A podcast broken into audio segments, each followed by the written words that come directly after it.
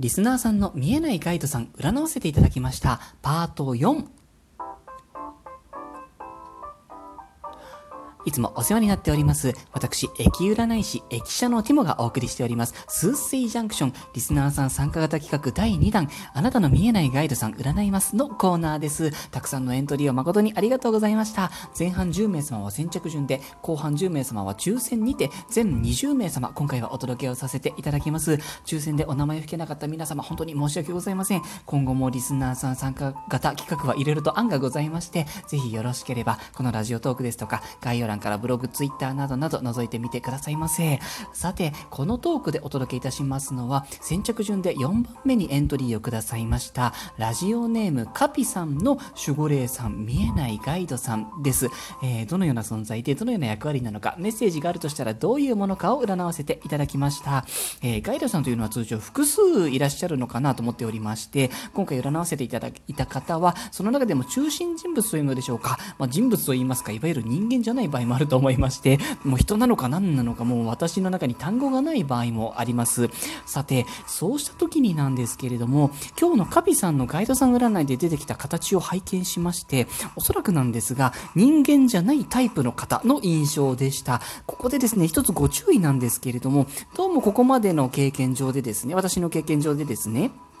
あの、こういったこう、人間じゃないタイプのガイドさんが出てきた場合って、こう、人間っぽい感じのガイドさんが出てきた時よりも、占いの中身が結構シンプルになったりとか、あとなんか時にはシンプルすぎてドライと言いますか、お聞きになるタイミングの精神状態によっては、なんかわかんないけど、妙に精神揺さぶられる気がするみたいな、そういうことが起きてしまうかもしれません。よろしければ、ここで一旦止めていただいて、あの、お休みの日に朝起きてからなど、こう、精神的に調子の良い時にお聞きになるのがベストなのかもしれません。あの、怖がる必要などは全然ないんですけどね、あの、せっかくなので楽しんでいただきたいなと思いましての、私からの注意事項でございました。楽しんでいただきたいと、それだけです。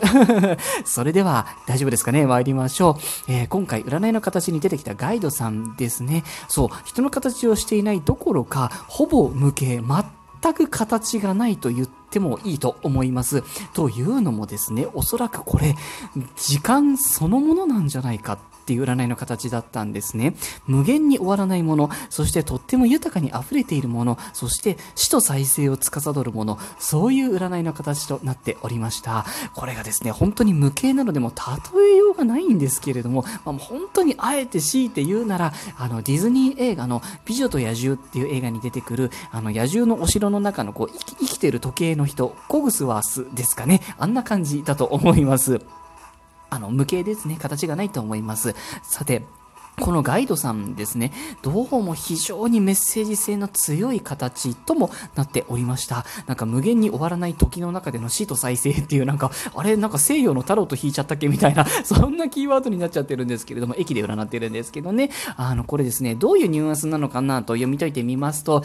例えば、私たちの生活っていうのはこう連続した時間の中にいるような感覚ってきっと誰しもがお持ちなんじゃないかなと思うんですけど、カピさんのガイドさんの場合ですね、今この瞬間の例えば1秒が終わった時に一旦死のようなものを迎えて次の1秒にはまた生まれ直してすぐ死のようなものを迎えてっていうなんかそういう繰り返しを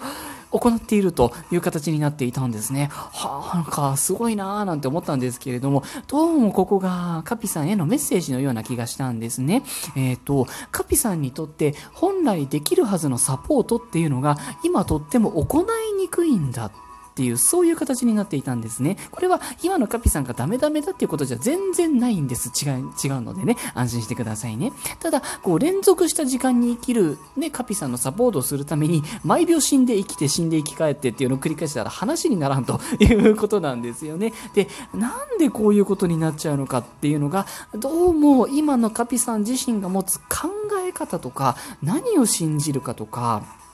うん祈り方とか自分を自分たらしめるアイデンティティの持ち方とかなんかそういった部分に非常に深くリンクしているという形だったんですね。私のブログをね、こうきっと読んでくださっていて、きっとこのスピリチュアルの方面とかにもとてもお詳しいんじゃないかなと思うんですけれども、何でしょう、なんかスピリチュアル業界のあれこれってなんか効果があったりなかったりとか、うまくいく時でいかない時があったりとか、なんかそういうのってあるあるだと思うんですね。私はあるあるです。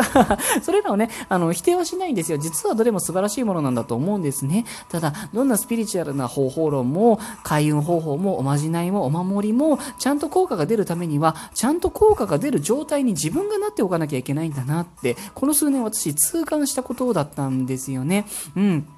あのー、コンビニでね、100円のものを買うためには今110円必要なんですけど、110円払えば物が手に入りますよね。これって当たり前のことだと思うんです。この当たり前っていうのが最大のミソで、これを私たちは信じるって、スピリチュアル業界で言うと信じるっていう単語になるんですよね。